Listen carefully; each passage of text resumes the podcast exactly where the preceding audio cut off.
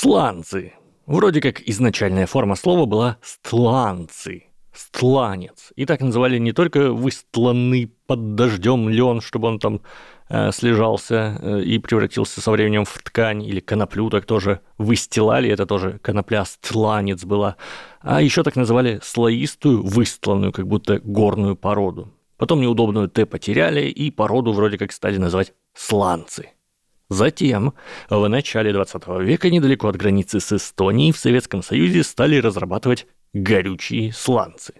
Ну и со временем там появилось поселение и даже город, который так и называется до сих пор Сланцы. А в 1962 году в этом городе открылся завод «Полимер», который делал всякие штуки из резины и в том числе резиновые шлепки, на подошве которых, кроме размера, было написано «Сланцы» то, что это название города, люди ну, не совсем сразу поняли, если вообще поняли. Так что с тех пор шлепки мы называем сланцами.